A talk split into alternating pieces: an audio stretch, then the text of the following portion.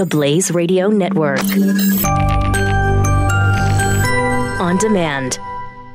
You're listening to Pure Opelka. My former colleague, Alex Epstein, who is the CEO of the Center for Industrial Progress, the number one defender of the energy industry in the United States, the only energy industry that really matters, the fossil fuel industry. So, hey, Alex, how you doing? It's good to be here. I'm glad I got promoted to CEO. I'm actually president, so it's good to get a promotion. Well, since you don't have a CEO, then, you know, why not? What the hell? Or maybe you do have a CEO. I don't even know. I hope I didn't demote anybody else. No, we're good. So you actually went out there and watched Al Gore's latest movie. I mean, we've been talking for the last hour about truth, about what is truth and how to evaluate truth. So, in terms of this new Inconvenient Truth Part 2, is there any truth in the movie? Well, I wish I had heard the discussion, because I think that's definitely the right question to ask in advance. And it's really remarkable how people don't ask in advance of a documentary, what would it mean for this to be true? What kinds of arguments would I expect?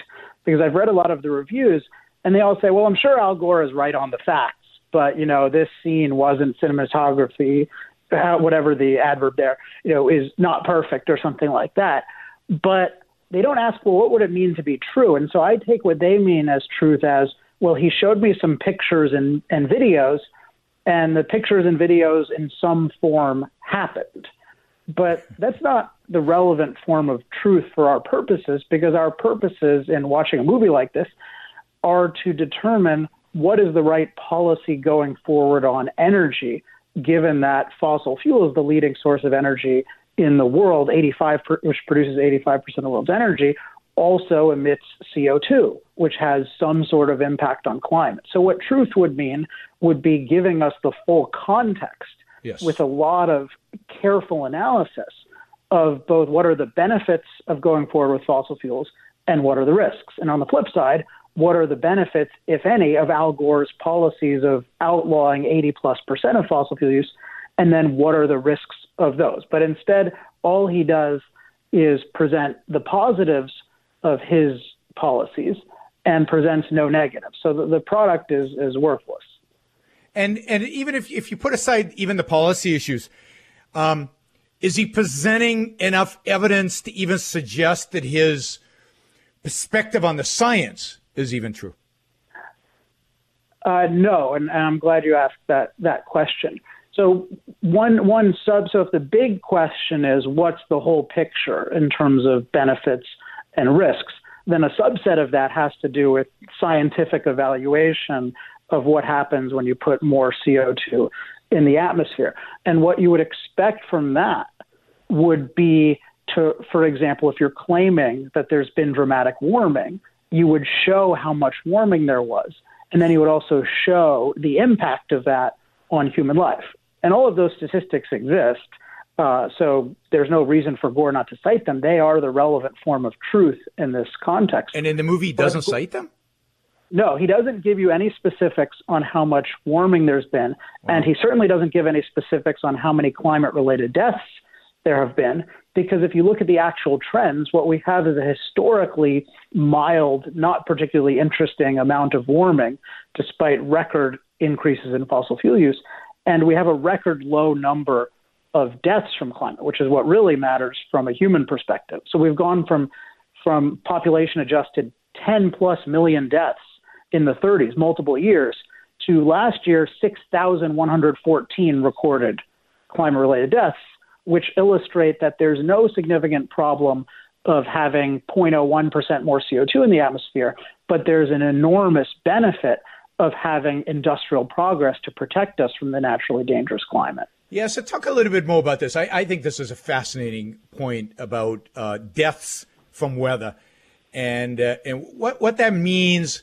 And the fact that they ignore it, what does that say about this standard of evaluation? I mean, you make this great point about how deaths from climate have declined dramatically. Elaborate on that. This is a fascinating issue because I remember when I was working at the Ayn Rand Institute, I remember learning about this myself.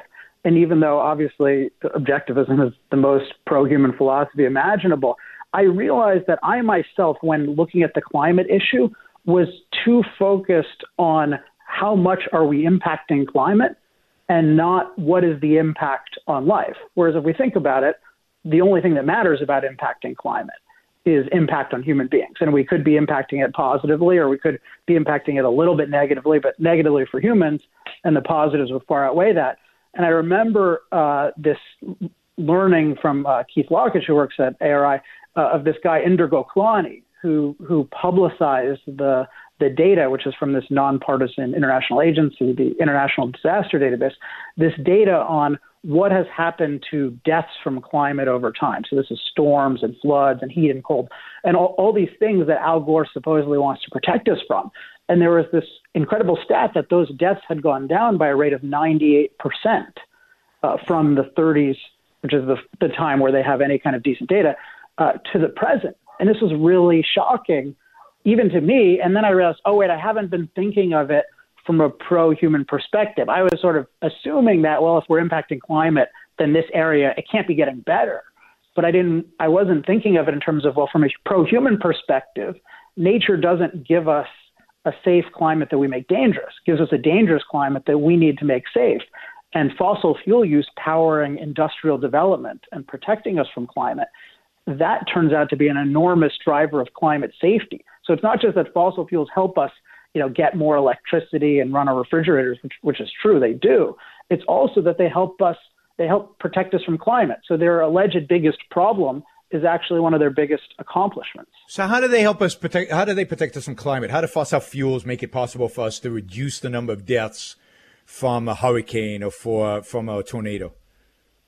Well, let's take it by what are the most significant forms of death historically. So the most significant form of death historically is definitely drought. And drought basically means you don't get the water that you expected to.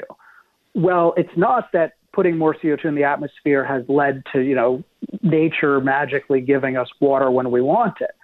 But through industry, what we can do is we can do two core things. One is we can take naturally dirty water and make it clean, so we can use it to grow our crops and do all kinds of other things. And we can take naturally unavailable water from remote locations and bring it where we want it.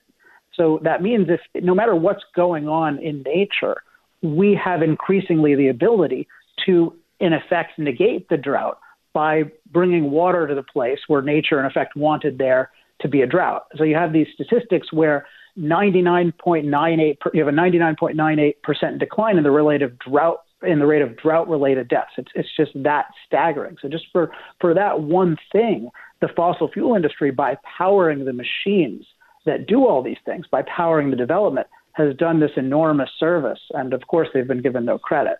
Yeah, no, that's staggering. I mean, we had a drought supposedly here in Southern California. Didn't really affect anybody's life. Yeah, you watered your lawns a little bit less. Why? Because fossil fuels powered pumps to provide us with water from all kinds of different places, including desalination, including recycling water. Technology is amazing in that way. And I think this is probably the most important point about the whole climate change debate. People fixate on temperature changes, but this point about safety and about technology making it possible and technology driven by fossil fuels, that's a point nobody else but Alex makes, and it's such a crucial, it's probably the most important point. The Blaze Radio Network. On demand.